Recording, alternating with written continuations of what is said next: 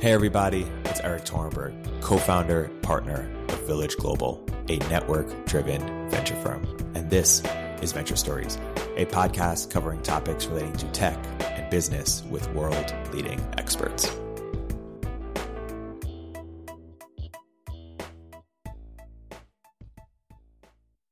Hey, everybody. Welcome to another episode of Venture Stories by Village Global. I'm here today joined by two very special guests, Beezer Clarkson and Chris Douvos, the money behind the money, two people who don't really need that much of an introduction. Guys, welcome to the podcast.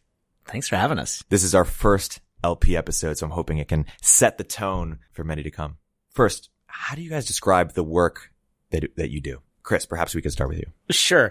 Well, my name is Chris Douvos and I run a investment vehicle called Ahoy Capital.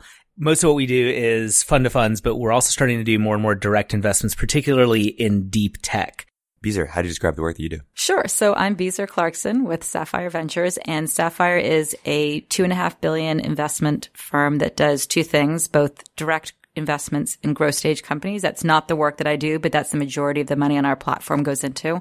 And I manage the side of the business that does investing in early stage venture funds, or I manage the side of the business that does the LP work. Cool. Chris, you mentioned that you're starting to go direct a little bit. Talk more about that. How has that evolution progressed and, and what does that mean for you? Sure. So it's actually interesting because my investors were the ones who kind of pounded on me until we started doing direct investments because they were you know, like, you're here in Silicon Valley. You're kind of our bird dog and, uh, you must be in the way of, you know, a lot of interesting companies. And, uh, and I said, yeah, actually, you know, we do kind of hear about a lot of things and uh, and we have these great trusted relationships because part of the voodoo that I do is I like to put people in business, right? So I was the first investor in First Round Capital. We did the Friends and Family Fund back in 2006 before uh, I introduced Josh to you know Princeton and Yale and uh, Northwestern, Notre Dame, Virginia, and others. Um, you know, more recently, uh, I was a first investor in Data Collective. And, you know, with each one of these, what I, I said is, you know, today I'm doing a favor for you and someday I'll ask for a favor in return. Yes. And sure enough. When did uh, you suddenly become much older? exactly. I'm actually channeling my dad channeling Vito Corleone. So, you know, but anyhow, so it's, it's actually been awesome because being here and, and for a long time, uh, you know, I was, I was co-officing with one of my managers. And so getting, you know, kind of being, being up to speed, you know, I found myself in the way of, of a lot of interesting stuff. I will say though that there are mornings when I kind of, you know, kick myself because the very first real co-investment opportunity that I was like pitched actively was, uh, you know, my dear friends at first round, uh, and I were sitting around one day and it was when Uber was raising uh, one of its earlier rounds and I was sitting there and Josh was like, look, you know, we've got a little excess pro rata. If you wanted to come, you know, we could do a little, little something, something. And then, you know, Josh said, but the valuation, uh, is $600 million. And I was like, saints preserve us. Who would pay $600 million, you know, value, post money valuation or whatever it was at the time? I'm, I'm, you know, kind of guessing at that number, but it was, it was still in the hundreds of millions, not billions of dollars. And I was like, I was like, that was, you know, in retrospect, that was like, you know, I didn't have a vehicle out of which to do it, but you know, with, you know, kind of 24 months of hindsight, I was like, wow, we got to start doing this. And we've been lucky to find our way into some, some pretty interesting things. So yeah. Zooming back out a little bit, why do funds of funds even exist in the first place? Could first round not have gotten to, you know, those endowments or maybe give a little history and, and, context for why why fund of funds serve a unique role in the market. Sure. So uh, there are you know a ton of reasons why people might uh, seek out a fund of funds, but most notably, uh, you know, if you look at it you know, venture is either about access or about audacity. And so there are some people for whom, and there's some people who have, you know, some fund of funds that have incredible access, great kind of roster of brand names. And those institutions that might, you know, Bob's College of Knowledge and Service uh, Station Graduate School, you know, they might not have access to X, Y, or Z fund, but they want access to, to venture. So they go through a fund of funds and they, they pay, you know, an extra layer of fees for that, that access. I find myself in the audacity bucket, right? Which is I'm basically doing the shit that your investment committee won't let you do, right? So first round capital in 2007 was a non-obvious bet. Data collective in 2011 was a non-obvious bet some of the stuff I've done more recently, like House Fund at Berkeley or E14 at MIT, um, you know, those are non-obvious bets and they, I'm super excited about them. They might work out. They might not, but it's hard for those guys, especially at the fund size, you know, that they're deploying for others to, uh, for larger institutions to access them, uh, you know, in any kind of meaningful way. Uh, and so we can also, by the way, then, uh, help them spread around the risk by investing in a bucket of these risky managers, um, so that they don't have to take rifle shots. I want to underscore something that Chris was saying. It's, I don't have great data on this because it's not collected anywhere that one can really find, given all of the um, confidentiality agreements that get signed about who invests in who. But when you go through and you look at the newer managers, you typically see family offices and fund of funds putting them in business. So it's a bit of a chicken and egg, but part of the reasons why these vehicles exist is because people need them to exist. And without them, a lot of emerging managers would not happen because there is just really hard for some of these larger platforms with larger checks, established managers they continue to be backing to do a sufficient number of the new managers that come to market. And there is, you know, 50 to 80 new managers every year coming to market. And most of them are sub 100 million, probably a significant percentage sub 50 million. And that just isn't going to work if you have to write a $50 million check. Right. You know, and it's been great because a couple of my investors have basically used our fund as tuition right? So, so we do charge, you know, we have very, you know, reasonable, uh, economics, uh, and very well aligned economics, which is more important. But nonetheless, uh, it is an extra layer of fees, but people, you know, will, will make that trade for the education that they get in the asset class sometimes. So we have several people who kind of come in, we introduce them to the managers and then they go off and build their own program. People say, well, hey, CD, aren't you going to put yourself out of business? And I'm like, well, you know what? If I've plugged them into people and those people have been successful, then my returns will be great, which will, you know, keep me in, in business. Now, the challenge of the fund of funds, and this is something that's, uh, that's different in Beezer's world. The challenge of the fund of funds is that you're constantly refreshing your LP base, you know, not necessarily with every fund. You know, we've had great kind of persistence, but often you have kind of people kind of coming and going it's, there's a lot of optionality at the investor level. It is interesting though, you know, keying on something Beezer said that fund of funds and family offices put a lot of emerging managers in business. And look, I was at Princeton's endowment for a while and it is, uh, the rumors are true. We did actually shit chocolate ice cream and fart rainbows. Okay. I mean, it was, we could get access to a lot of things because we had the big P on our chest.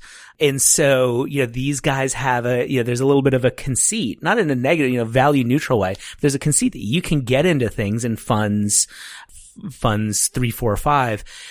Although I think that people overestimate uh, their ability to do so. I think that's reserved for the you know the U.S. News and World Report kind of top twenty five, and beyond that, you know, by the time you can get into, by the time it's obvious enough for somebody to get uh, really excited because uh, most people look at performance and performance is a lagging indicator, not a leading indicator.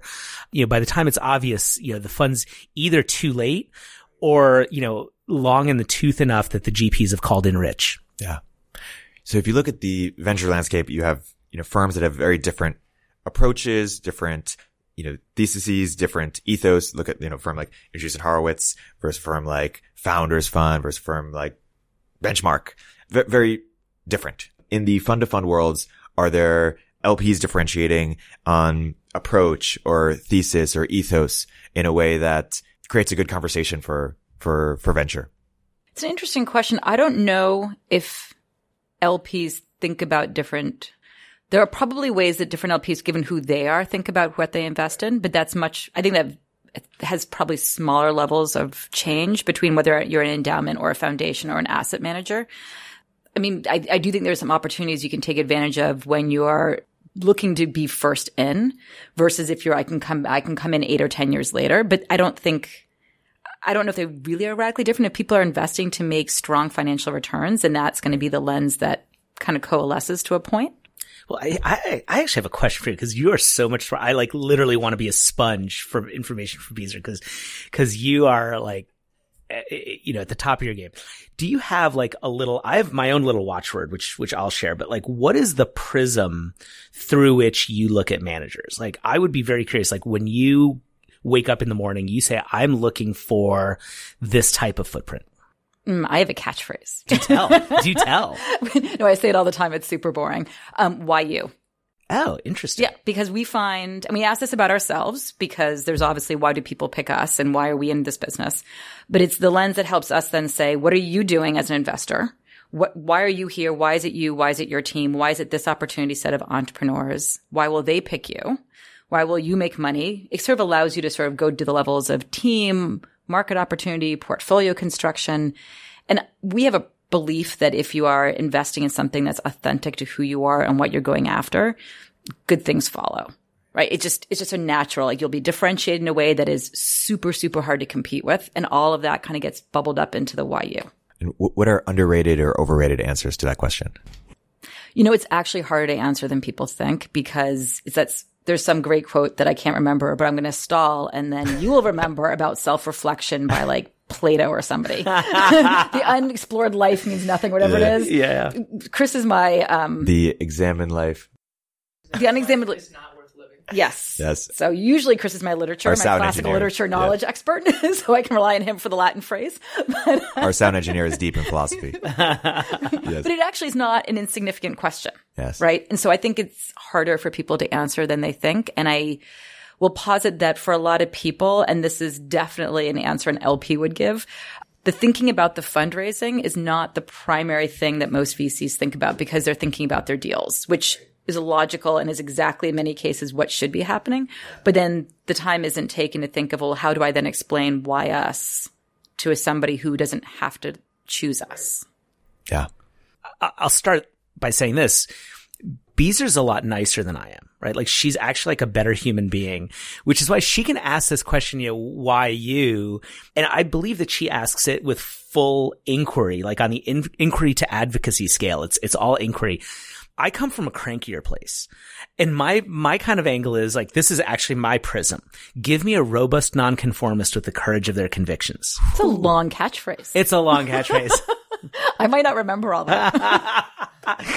and I think about the people I've backed and it's, it's, you know, some days I think my portfolio is a little bit of like land of the misfit toys because I over index on really, um, robust nonconformists who by their very nature kind of have like sharp edges and, um, and are, are quirky in ways that maybe don't make them ideal for the cocktail party circuit, but get them real resonance with entrepreneurs. Beezer knows exactly who I'm talking about. So I won't use his name, but there's one guy that, uh, that we've both invested in. And I once went to a, and I'm going to totally give it away by saying that I went to like a data scientists meeting.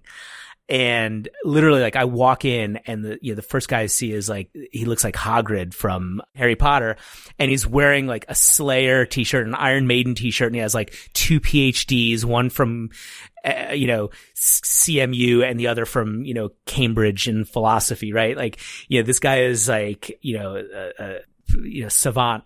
And, you know, I start talking to him about this guy and this is several years ago and he goes, finally goes, look, he's not going to work with your kind of people. He's like, you're money people.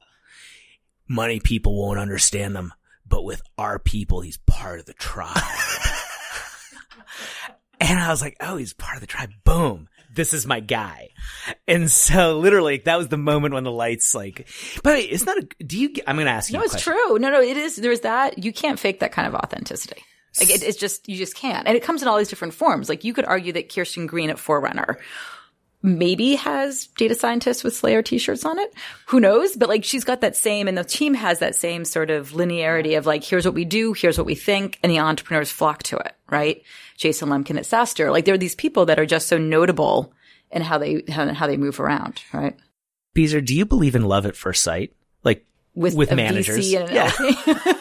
I asked that question provocatively. I've known Beezer since We've known each other for a long 1991. I, Wow.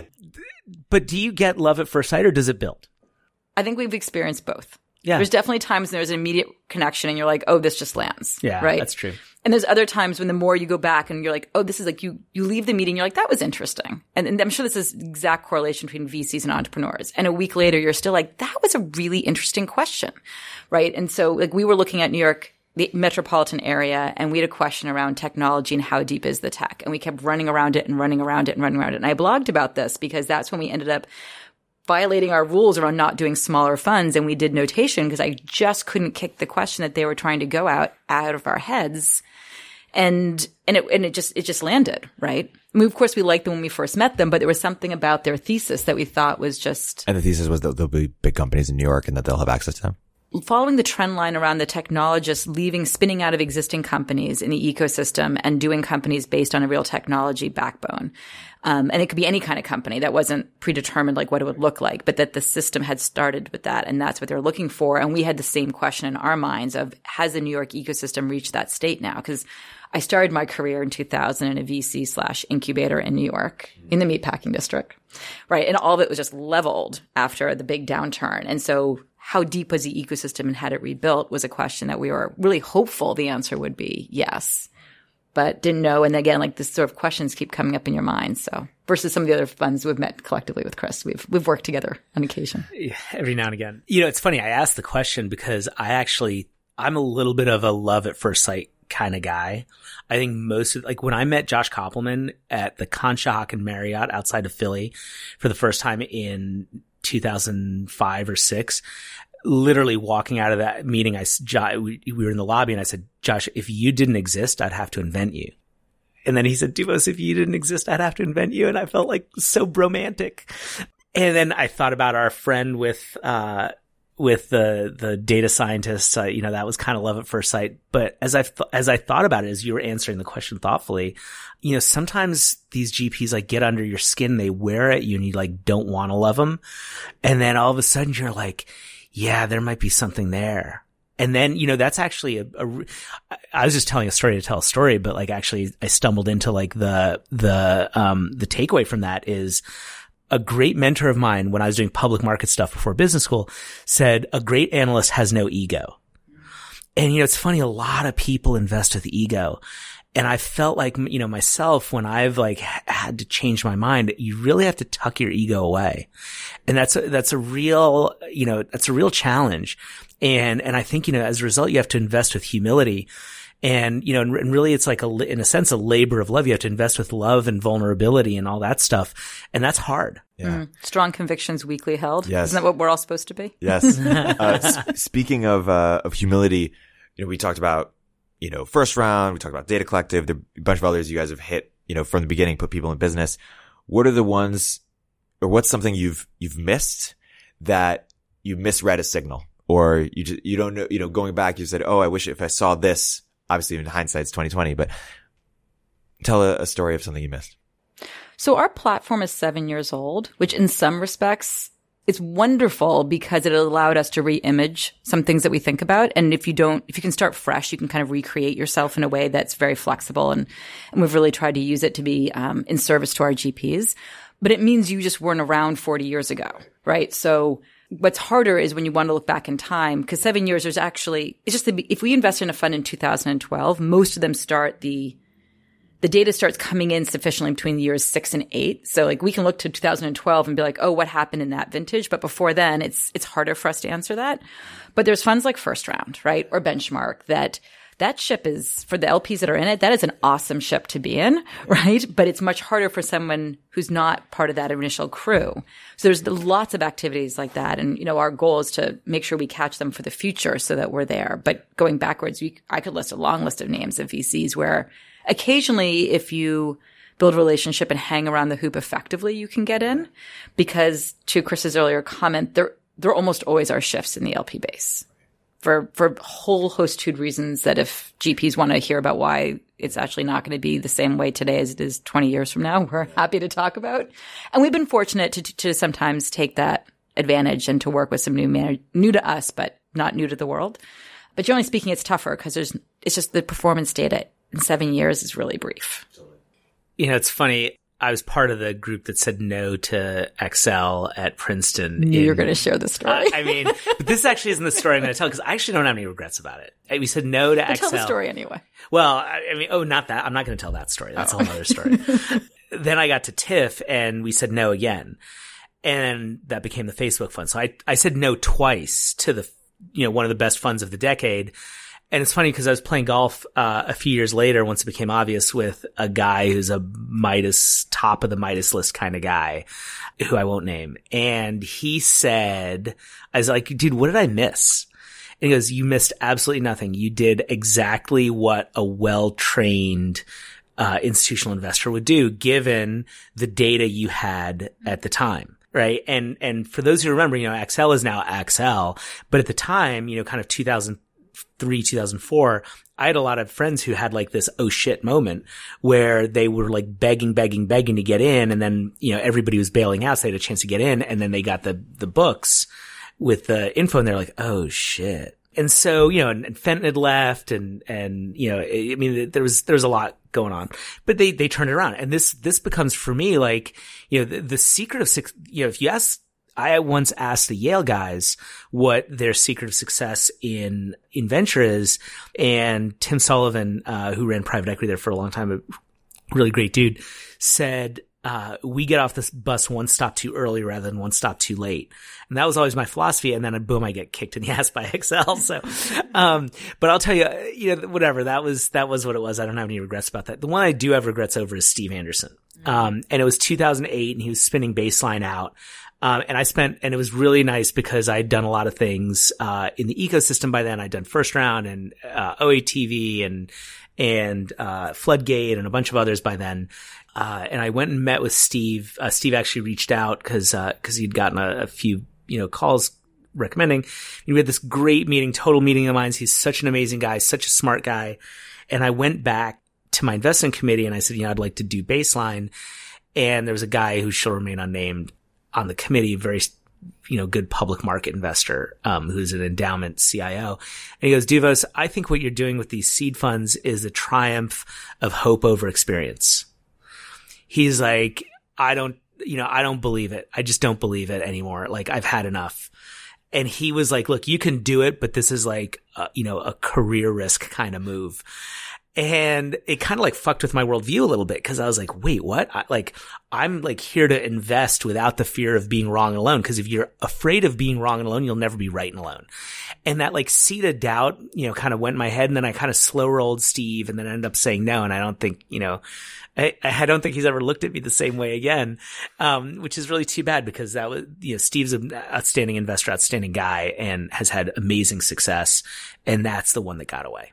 Well, and your question is something we think about a lot today because ironically, there's not as many funds in the market now as there were back when I started in 2000. There were over 600 funds in the market and about, I don't know, some, I have a number down here somewhere about, uh, call it 17% of that were first time funds. So there was a huge number of potential investable funds back then. So now we only have like a little over 200 every year now gets done. Many more first time funds as a percentage, but still, given the avalanche of opportunity that's coming at it by all of these folks who are starting new funds and or I'm not even sure what the right word is, the re, the remaking of many funds as people move in between existing platforms. It's looking like NBA free agency or a little bit, yeah, yeah, right? And you're like, how does, who's the next Steve Anderson?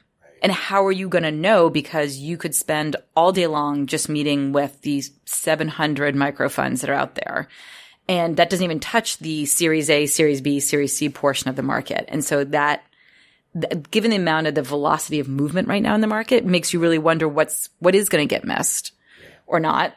You know, time alone, a decade from now, we can look back and know, but it's something we think about a lot is how do we actually manage in the ecosystem and still spend time with our existing managers and, show up well. So actually, double clicking on that, an old mentor of mine, uh, who's a public markets guy, he goes, well, you know, what do you do when you're, you know, by then I was at Princeton and doing, you know, a fund of funds. I mean, an endowment is basically a fund of funds with one client. And he's like, so what do you do? Right? When you're picking funds, what do you do? And I go, well, look, I'm trying to strip out skill from luck. Mm. Right. And I've thought about that and then I see the number of goofballs who like did the one deal. Like the number of clowns that are in company X or Y. Uber has given birth to a lot of funds. I was going to say Uber, but I but there's other like ones. We can, we I don't want to point at anybody. Ones, but like there's a lot, right? There's any fund that any sorry any company that's had an extraordinarily high up ramp in TVPI, even better if it's DPI, but you know, well, I'll just keep waiting on that one. exactly. Moolah and the Kula baby.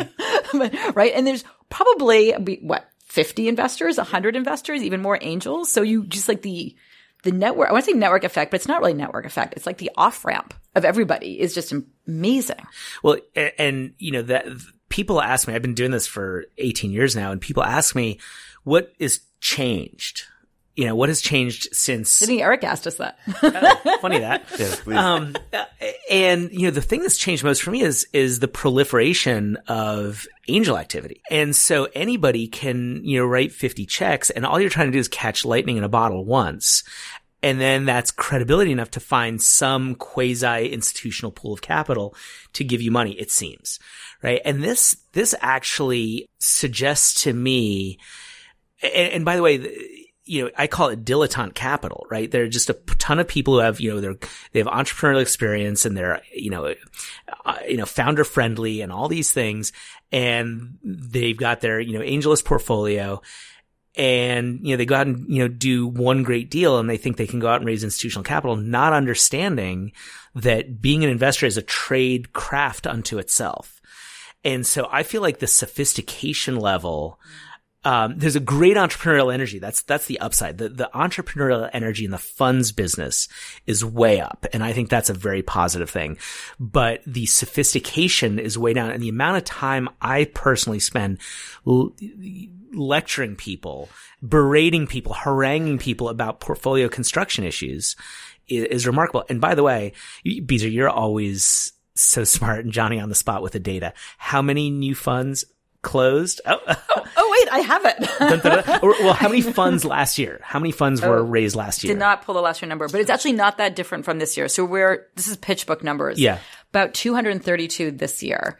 And I can pull up my laptop and give you last year's number. I just didn't have it Sure. written down. Um, but it wasn't that much more than last year because we've been, it's been pretty solidly over 200 for the last Yeah. few years. Like it's just kind of at a good steady state, but So here's a question, right? Like there are a lot of institutional LPs who define victory as being top quartile. Right. I call this tyranny of the relativists, right? Like you can be a winner and be top quartile. Well, when there are 200 funds, the 50th fund is top quartile. I think the 50th fund is going to struggle to, you know, even, you know, forget match the S&P 500, might even struggle to, to return capital in a distributed, you know, mm-hmm. DPI basis, right? I think that's a big challenge and I, I, I'll get off my soapbox. Well, I like what you said about the entrepreneurial activity in venture because we've been thinking through about innovations in venture. And in some levels, the industry, like being the nature of venture capitalism, like as a venture capitalist as a job and LP as a job secondary that is, is actually hugely unchanged, right? Because it's math.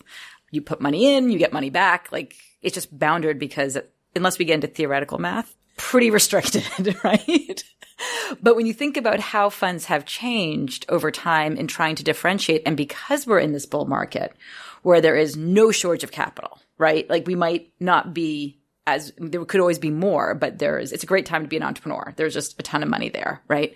And how do you differentiate? So, so funds like Village Global are doing interesting things. First round was super different and changed the industry. Andreessen, probably not the first people to think through doing value added services, but like God did Sandhill Road react when they showed up, right? That was like big burst of something had happened. And you see like thesis coming up and thesis, you see all these sort of ways of saying like, how do we actually stand out in a field where money is just, yes, money as SoftBank Vision Fund has showed us, if you have enough of it, I guess it's a differentiator. but for the, but unless you're in the hundred billion dollar category, the rest of us mere mortals, it is, it's by definition fungible. So you have to do something besides that. Pick your, pick your poison. And that's sort of interesting because it has sort of poked people into the thinking through like the why you and what are you going to do. And I think it's probably a net benefit to entrepreneurs. I mean, maybe it's confusing and there's a noise of venture capitalists, but having more people trying to think through how to be better at their job sounds like an ecosystem benefit. Yeah, it's interesting. I, I think there's, I, I put in three different buckets of how firms differentiate it in terms of one is what you invest in, and that's Kristen Green and Forerun, you know, picking a specific theme and owning that theme. Two is where, what specific pool you invest in. So it's House Fund in Berkeley or it's, you know, Notation, uh, and Nick Chirls and Alex in New York, or it's how you operate as a firm, maybe in terms of how you add value to entrepreneurs, which is you know, in a general capacity or how you source companies. So Village with the network leader model or Andreessen or, or first round, et cetera. So with that in context, which of those, you know, thematic, geography based or sort of platform or, or novel approach are you most excited about? And broadly, how do you guys think about emerging managers? How do you approach it generally? Well, we are guilty of liking to geek out over the data. And I can tell you that we haven't found an easy answer of saying do X and money will rain on your head. But we'd like to find that answer. um, so I don't think we're super, we're not super prescriptive as far as it should be X, Y, or Z, but we do look at in the totality if you're trying to approach a certain market. Like, so we've been longtime fans of Union Square. Like one of the originators of Thesis, probably they weren't the first ones to do thesis based investing, but they certainly have done a really badass job of it. Yeah. Right. But is everyone who then says I'm a thesis based investor going to be amazing? Hopefully, but no, there's no guarantee. You can't pick a model and just say my model is going to. You don't have a top down saying, "Hey, we're looking for a Vancouver based fund, or we're looking for a AIML thesis." No, but what would, what would say is if you are in a certain area, and that could be geography in some situations, what's going on in that market and how do you play against it? And then sometimes we've done things. So we do US, Europe, and Israel, where we've made bets on funds in other geographies that we wouldn't necessarily have made in the Bay Area because there's advantages to being there or that play themselves. Like we, we are pretty straight down the road Series A investor the gross majority of the time in the Bay Area and, well, really in the US. But in Europe, we've done some seed funds and that we've ended up putting a fair bit of capital into because the velocity of fundraising is also faster we think it's a competitive advantage in Europe and given what they're playing at and what they're doing. And it was a place of the market that we had a strong thesis around. And, but would that have played the same if they're in the Bay Area? Who knows? Right. Uh, well, you know, my favorite Latin phrase is "ubi panis ibi patria." Where there is bread, there is my country, and that's partially because I. Is that a pizza reference? exactly. I, have got a gluten problem. Um, I'm on the high gluten diet. Anyhow, this is actually like I think about very often. I think about where am I wrong? and I have had first a 180 and now maybe a second 180 to make a full circle. so you're back where you um, started. back where I started. Yes, um, I was going to say, we shall not cease from exploration. Dot, Who dot, you're having a literary podcast? Yes, yes. Yes. Yeah. Well, you know, by the way, uh, speaking of geography, you know, part of the reason uh, I love California is uh, I read Walt Whitman's Song of the Redwood Tree, uh, when I was in high school, and he said, you know, in California, I see the genius of the modern, the child of the real and the ideal. And I think that's like the essence of what we do here, right? And, and, you know, Whitman says, I see populous cities and the latest inventions. What? That was 1850, dude. I was reading Isabella Allende. also, great stories based on oh. being out here and the uh, right. the whole movement out west, right? Yeah. Isn't that awesome? LPs in literature. That should, LPs should be your podcast. See, I was I was a history major, so you know, I, these guys like you know, all these like CS guys from Stanford, like uh, they're, they're a lot smarter than me, but, but I have good cocktail party conversation. So I was early in my career very excited about alternate ecosystems. So keep in mind this is 0102.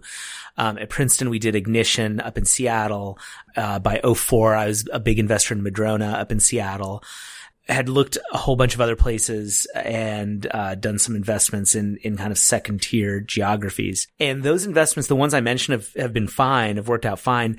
But the ecosystems as a whole haven't developed. And and I think about Seattle in particular, which again is fine. The Madrona guys have done really well, um, as have the Ignition guys but it hasn't flourished the way I thought I would, it would flourish as a startup ecosystem necessarily. Maybe it is starting to now, but it's, I think because the essence of Silicon Valley is, is, you know, a legacy of failure, right? Like you have all these diasporas, often from failed companies, right? That actually creates this kind of dynamism of people, whereas people get stuck at Amazon. It's a great place to be, but there's not a lot of flow in and out of Amazon. You know, the, for a while, the, the, the most engineers per capita were, were in Boise, um, because I think Micron was up there. But there was no big ecosystem in Boise because everybody went to Micron and stayed there forever, right? Ooh, um, HP had a big office there. When I worked at HP, Boise was where the printers were, I think. Is that right? Mm-hmm. And so, um, I really got excited about some of these alternate ecosystems and, and, and one day I was talking, you know, excitedly to, I felt like, you know, in my memory, I'm like a little boy in shorts wearing like a little cap with a propeller on it. Um, you know, talking to, to dad, who is David Swensen, uh, at Yale. And, uh, and I'm like, Mr. Swensen, Mr. Swensen, I've got this great idea, alternate geographies. And he just, you know, he's like, well, Douvos, why do you think that? And, uh, here we go again. Um, and he goes, he goes, why do you think that? And I go, oh, well, you know, uh, there's, you know, kind of lower cost of talent.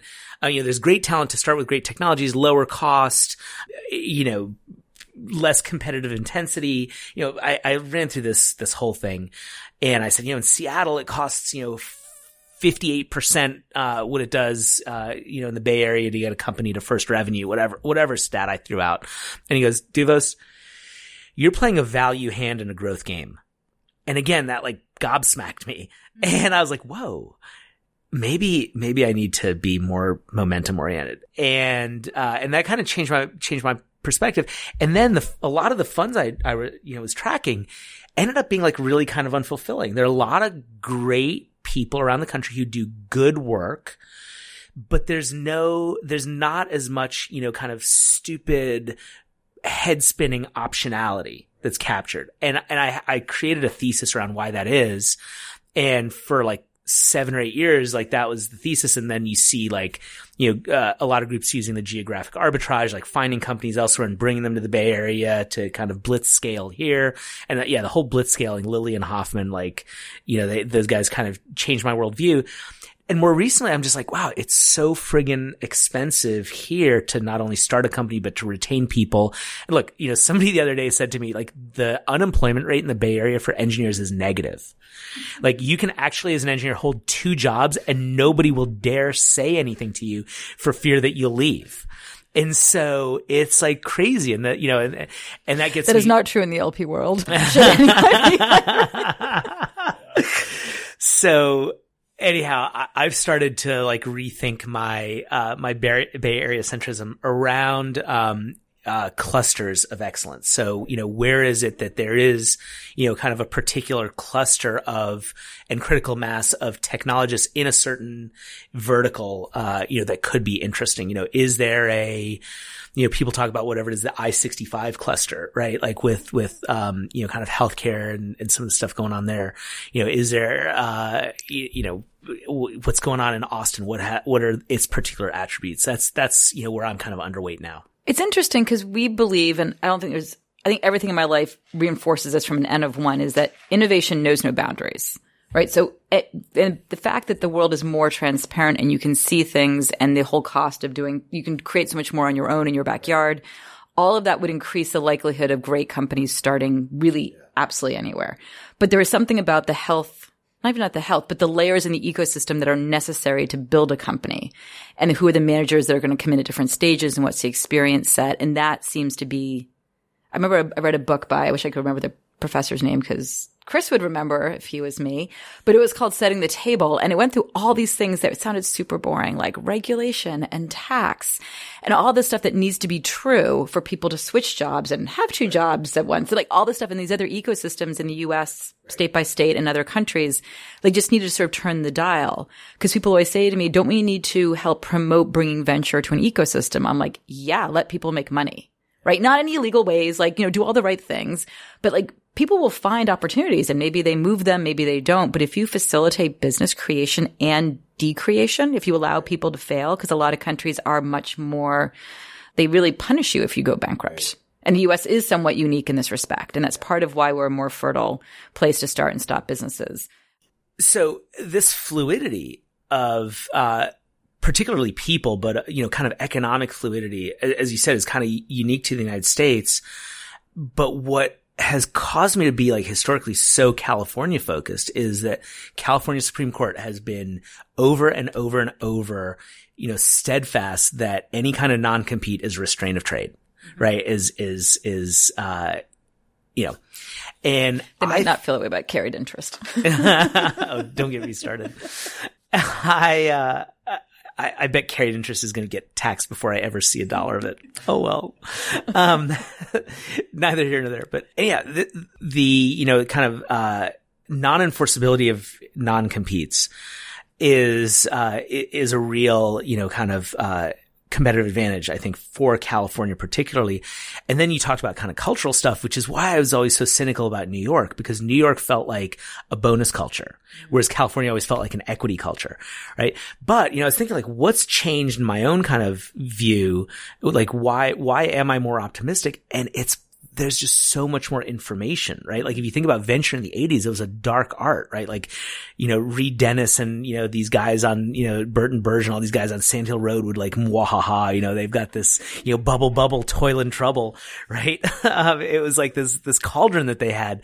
And now you can listen to podcasts like this and, you know, Brad Feld's done an amazing job. Like, uh, you know, Josh Kopelman in the early days, you know, we could go, go, go. And now everybody's, you know, blogging and podcasting and there's just so much information out there that, uh, that I think it's really flattened the world.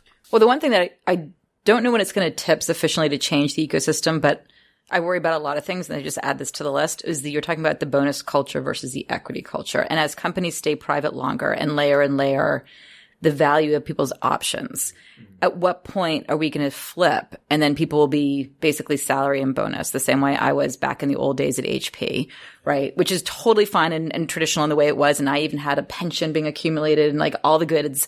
That's not what the startup industry and the venture industry had did their math based on. So if the math changes at the somewhere in the middle, but not the top or the bottom, like is that going to be a real challenge? And all of it's being triggered by this, you never have to really exit. Or if the folks that are exiting are a thin layer and, or maybe it's going down sufficiently down the stack and that's going to keep things healthy. But I think we're watching those dynamics. I think it can just really make life different for an employee in a startup that may or may not be getting the deal they thought they were. And I, I, when I worry about our industry, I worry about that because if people don't want to work at startups, that's the biggest problem. It's, I don't worry about venture capitalists. I don't worry about LPs. Like that, it's the people in the companies that are going to be the, the, where the focus should be. It's funny. I've had a couple of friends recently ask me about joining certain startups and I tell them like, you got to get a sense for the cap table and the preference stack. Cause if you're going to come in with an option package, you need to know where you are in that line.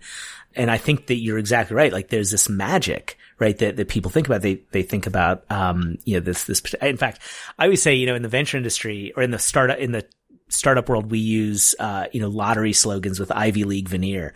So, you know, optionality is the same thing as, hey, you got to be in it to win it, right? and so, um, hey, you never know, right? Like is, is the same thing as asymmetric, you know, outcome.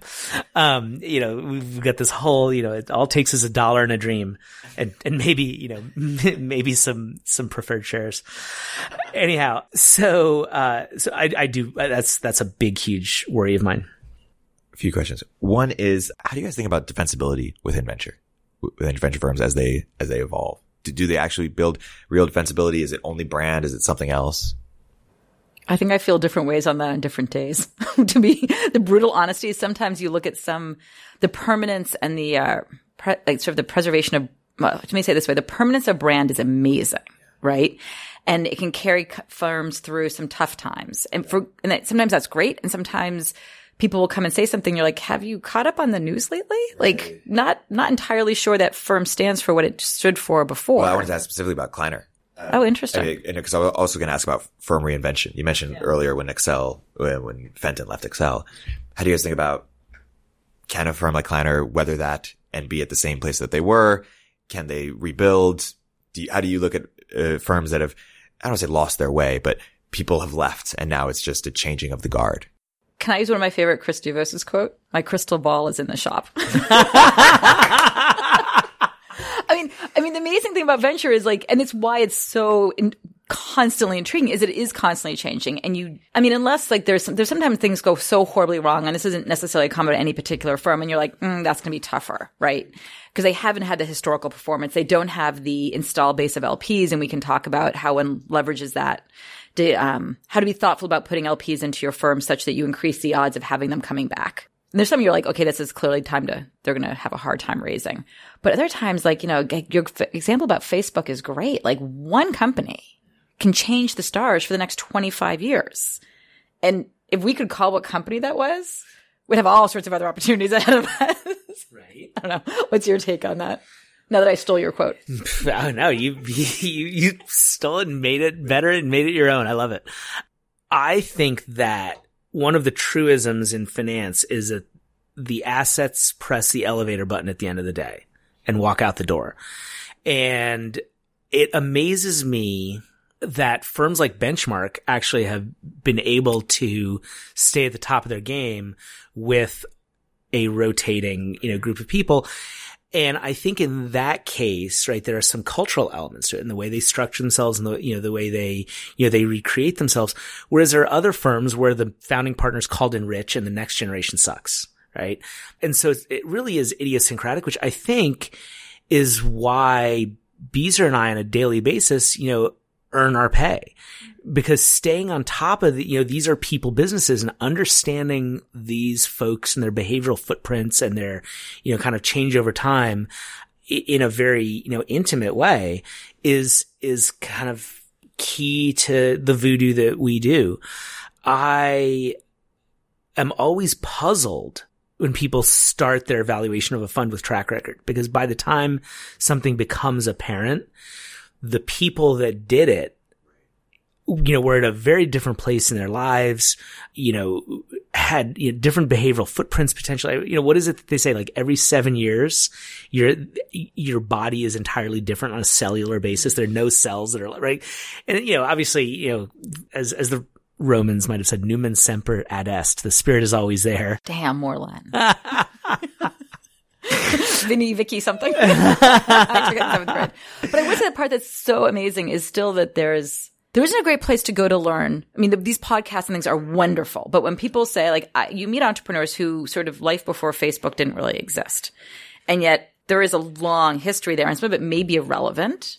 But sometimes when people talk about f- companies that a firm did, you're like, well, that actually isn't the people that are there or somebody new has come and it's changed the dynamic of the firm in a positive way or negative way. Like it, it depends. But the, the ability to do homework on this is really limited because everyone only knows certain range of people. And if you want to know the entrepreneurs, it could be a firm changes its stripes a bit in what they invest in. And that could be great news or not great news. And they might attract a whole different kind of entrepreneur. So the folks over there, and it's, it's sort of this interesting mishmash. And I, I'm with Chris on the, it's, it really is at a, maybe at a super high level, there are some firms like Sequoia and Benchmark that seem to have amazing management of succession over the generations. But I would posit there is, I would even be surprised if there is a baker's dozen of funds that have managed succession and by and I say that even though track record is a lagging indicator, I've had multiple three X net funds through different people making those decisions because it is probably the hardest thing to do in venture. Have you seen a firm that was at the top of their game and then dropped out of and uh, maybe it's you know firms that were classically great like Mayfield or August or Trinity or something, then get back into the top, or it's if it is it pretty hard to do that. Oh, it's an interesting question. It is really hard. Succession is extraordinarily difficult for a huge, a huge number of human reasons. And also, I, w- I really wanted to get a PhD in organizational behavior, so I'm going to own where this comes from. I actually think that venture firms, there's no reason why a lot of the good business books that apply to companies that make widgets don't apply to venture. Yet, I think most people think about their job as to invest capital, not in building a firm. And that's that might work at a size, a certain size, but when you have 25, 50 people in an entity and you want to be a lot around for 40 years, we have a belief that it matters. And if, if people aren't focusing on that, it's going to, they could, by virtue of investing in, in Uber, make a ton of money and it's irrelevant because once money starts raining down, nobody cares. Like the details go away, right? It's a great absolver of did you actually show up and treat your employees well, right? which was also part of the dynamic of venture, which makes it really hard. But it, there actually aren't that many amazing companies that then come back into every fund. If there were, there would be a lot higher.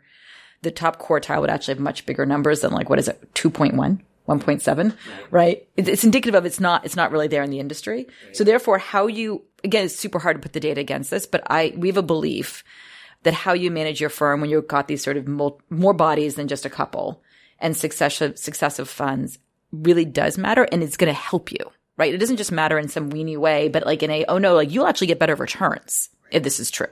And you'll have LPs stick with you during the tough times because there can be like nobody had a great return in 2002 and 2003. It was just bad, right? like you just, there's times when like it's just bad news, but who's going to stick with you is also part of the relationship. Well, actually, that's a, a great point. The management of venture firms is so unsophisticated. And, uh, you know, the, the, the thing that somebody said to me once when I was very early, actually, Sam Colella, uh, who's at Versant, longtime IVP guy then at Versant, Sam said, um, you know, a lot of great venture firms are managed like basketball teams, but a, a lot of the majority of firms act like tennis teams where everybody's playing their own match. And so the dynamics associated with that are, you know, are very different in terms of, you know, kind of partner cohesion and, and whatnot, as opposed to a bunch of different fiefdoms. And what is amazing is that LPs actually have a lot more visibility because, by the way, as LPs, one of the things in our job description is we have to be really good gossips. And so we jibber jabber about GPs all day long. I mean, we know about all your shenanigans, guys. What surprises me is how quickly LPs are willing to abandon firms when performance is bad and the people are nasty and arrogant. So there's a firm right now that's raising and I was talking to a, a decent sized investor in that firm and they said they're, they're going to pass.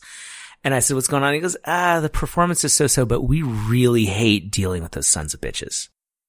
And I'm like, wow, that's actually like, that's hardcore. That's hardcore. I'm For like, LP was- language, that's like really, Oh. that's like, but in a world right now where, you know, one group I talked to the other day, an LP, a, an institutional investor is at, um, it's an endowment type investor. They're at 19% NAV in venture and their target is seven, right? And all of a sudden when you're like at that level, you can actually start to care about if GPs treat you like shit. Now, I don't have any ego about it. Like, I don't care if, you know, you know, if Doug Leone comes over and, and sticks a thumb in my eye, I'd still say, please, sir, might I have some Sequoia? um, he's a swell guy. Uh, but, uh, but I could, you know, imagine. Um, but you and a whole long line of people. exactly. But I always think, you know, if you treat LPs like that, how do you treat entrepreneurs, right? There's like, there is like, uh, you know, a, a level of, you know, humanity that, you know, that, that is core to this business, right? Understanding people's behavioral footprints is kind of what we do.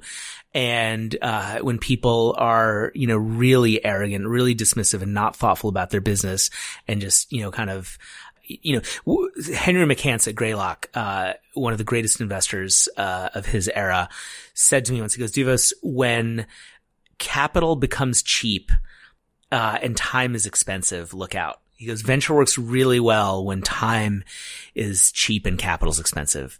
And so, uh, you know, says, and when you have the reverse, you know, look out. And I feel like time has gotten really expensive. And I think that, um, you know, as, as, uh, as the tide goes out, we'll actually see who's swimming naked. Right. Is there too much money in, in the asset class or how, how should we think about it? Depends that? on who you are. If you're an entrepreneur, no. Bring it on. Right? From, from your perspective, how should we think about it? It's an interesting balancing act. I don't think there is, I don't know how you draw the TAM of like, oh, there's only this many good ideas and they only need this much money. So it's sort of an unknowable, but it does feel like what's happening is with the money all going at the growth rounds. We're actually having this conversation this morning, which is everybody looks at the same PitchBook numbers, Crunchbase, you know, pick your data source. And the, the majority of the money that's going into venture, and this is in the US and it's in Europe, probably true in Israel. I haven't seen the numbers yet. It's going in at the later rounds. And there's fewer seed deals and there's fewer series A. So maybe if you're trying to get seed money, it's not as great a time. And I do find this confusing because yet there are always new funds starting. They tend to be small. So I haven't yet squared that, but it did, did make us think this morning, like, oh, this could be a really good time to be a Series A investor or like an, like a later seed. Because if everyone's trying to write their $50 million check into this growth round and there's fewer companies coming out, we're like, hmm. I mean, yes, this is self-serving. We invested the Series A, but we do try to keep stress testing it and saying like, are we in the right portion of the stack? Which is a long-winded way of saying, in some respects, there's never enough money. And there's other times where as a human and as a geek of PhD OB behavior, if you dump hundreds of millions of dollars into a system that doesn't know how to handle it because they haven't been asked to handle it, don't be surprised if things break. We haven't even gotten to crypto yet. No, totally. But I'm saying, like, in a firm, like, if you handed us, like, Right. any human, here is like a hundred times the money your budget calls for. Good luck. Right? like, as an organizational process standpoint, like, it, it just that, yes, the extraordinary people will figure it out. But for a lot of just humans doing human things, that's just the companies could be less successful, one could argue, than if they actually had the amount they needed. Right. That's my polite answer. Now Chris is going to say something like way more cranky. no, I, I think, you know, I just go back to Buffett's equation, which is, uh, opportunity equals value minus perception. Right. And what's happened is, you know, we've gotten to the point where you can shine such spotlights on companies that the perception really blows out. The values, you know, not, you know, doesn't, you know, grow. uh, necessarily as quickly. And so as a result, the, the opportunity shrinks, right? And the problem is that it all works in a closed system like venture, but at some point we got to put moolah in the kula, right? So we've got to get these companies, we've got to find the greater fool to buy this. And it's either in a, you know, in an M&A, uh, transaction or in, in the public markets.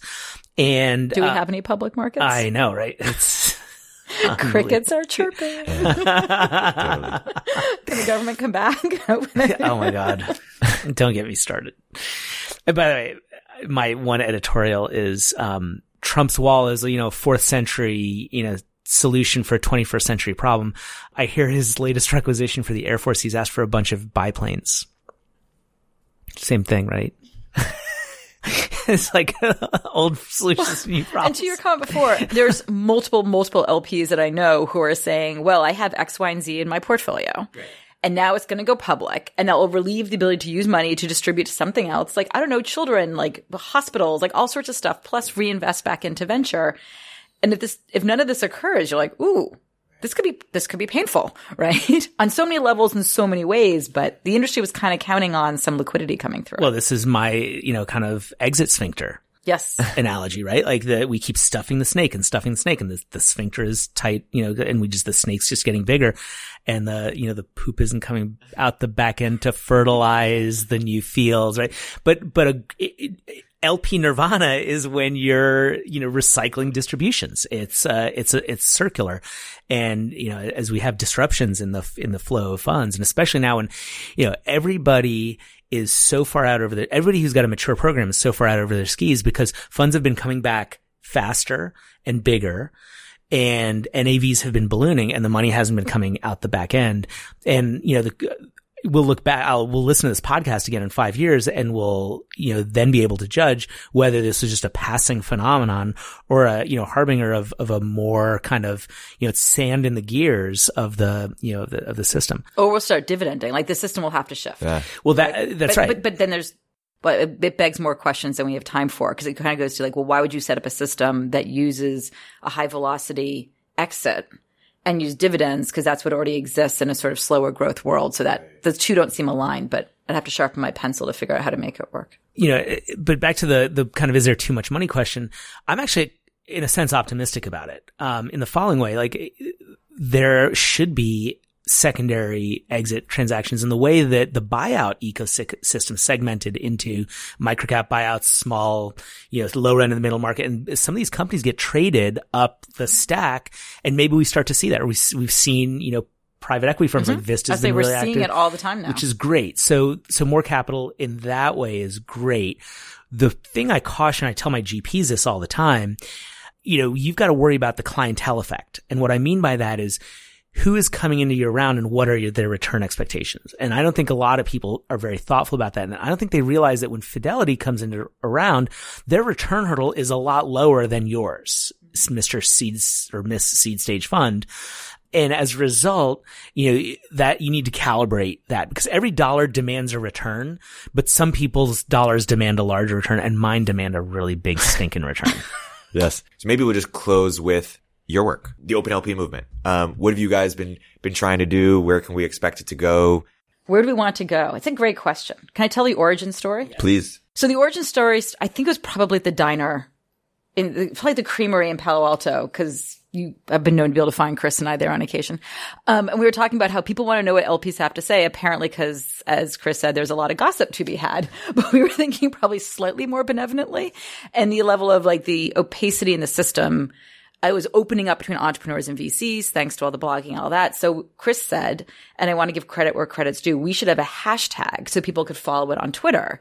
And then we were ideating around it and I had a team that could help me work on us. And then we put together a website and a URL. So there could be an open LP. And then we went through to our friends that were LPs that do blog and that do tweet and just collected. So it's, you can go to the website and it just is a collection of where people have put material somewhere else. Um, cause a lot of LPs are registered investment advisors. So the SEC cares how you talk and when you talk. So you have to make it a compliant platform. And then for those folks like Chris that tweet a lot, there's a hashtag and then people can follow it. But, and so those are the mechanics. But the idea really was to increase the transparency throughout the ecosystem because, and again, our perspective is the LP world is a relevant point of intersection. And it hadn't been super transparent. And this doesn't mean violation of confidentiality agreements. It means sharing basic information of how does the whole 360 of capital flow. So we just wanted to do that for the industry and it seemed to be pretty, seems to have gone well. And it's actually one of our 2019 questions is what do we do next? So I don't know. What do you want to do? Podcast. Podcast. I love it. The- TV show. oh, that would be amazing. I think Beezer's uh, spot on. Like transparency is is key, and for me, it was like a, almost a little bit more commercial, not commercial. Uh, what's the word I'm looking for? Practical, because the number of GPs that come in and start pitching me and just start blasting away and have no idea, you know, what I want or to hear about or what I need is amazing. And, you know, like rule number one when you're making a sale is like know your customer. And so I was pushing back on this guy because he came in and just started plathering on. I'm like, you have no idea about, you know, what I'm interested in or whatever. And he was like, well, how would I? And I'm like, well, I blog, right? Like and tweet. So you can pick that up. But, you know, but it's not about me. It was about kind of, yeah. you know, broadening the, the perspective to actually to spur better conversations because we spend so much time, you know, kind of bullshitting in each other's directions. Let's actually. you were going to say educating, but okay. no, no.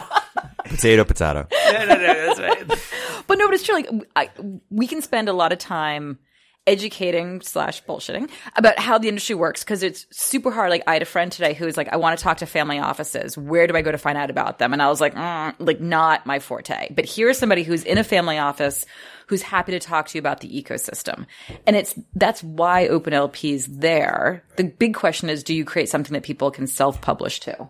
That's sort of the open-ended question because the idea is to get more and more people sharing. And there's a lot of good VCs that write like are basically LP perspectives or how do you do X, Y, and Z and like pull all this stuff in so that folks have a resource. Awesome. Beezer, Chris, this has been a great episode. Thank you for coming on and educating our audience. If you, for people who want more, follow them on Twitter, read their blogs.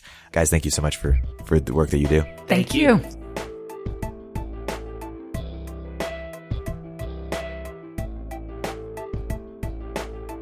If you're an early stage entrepreneur, we'd love to hear from you. Please hit us up at villageglobal.vc slash network catalyst.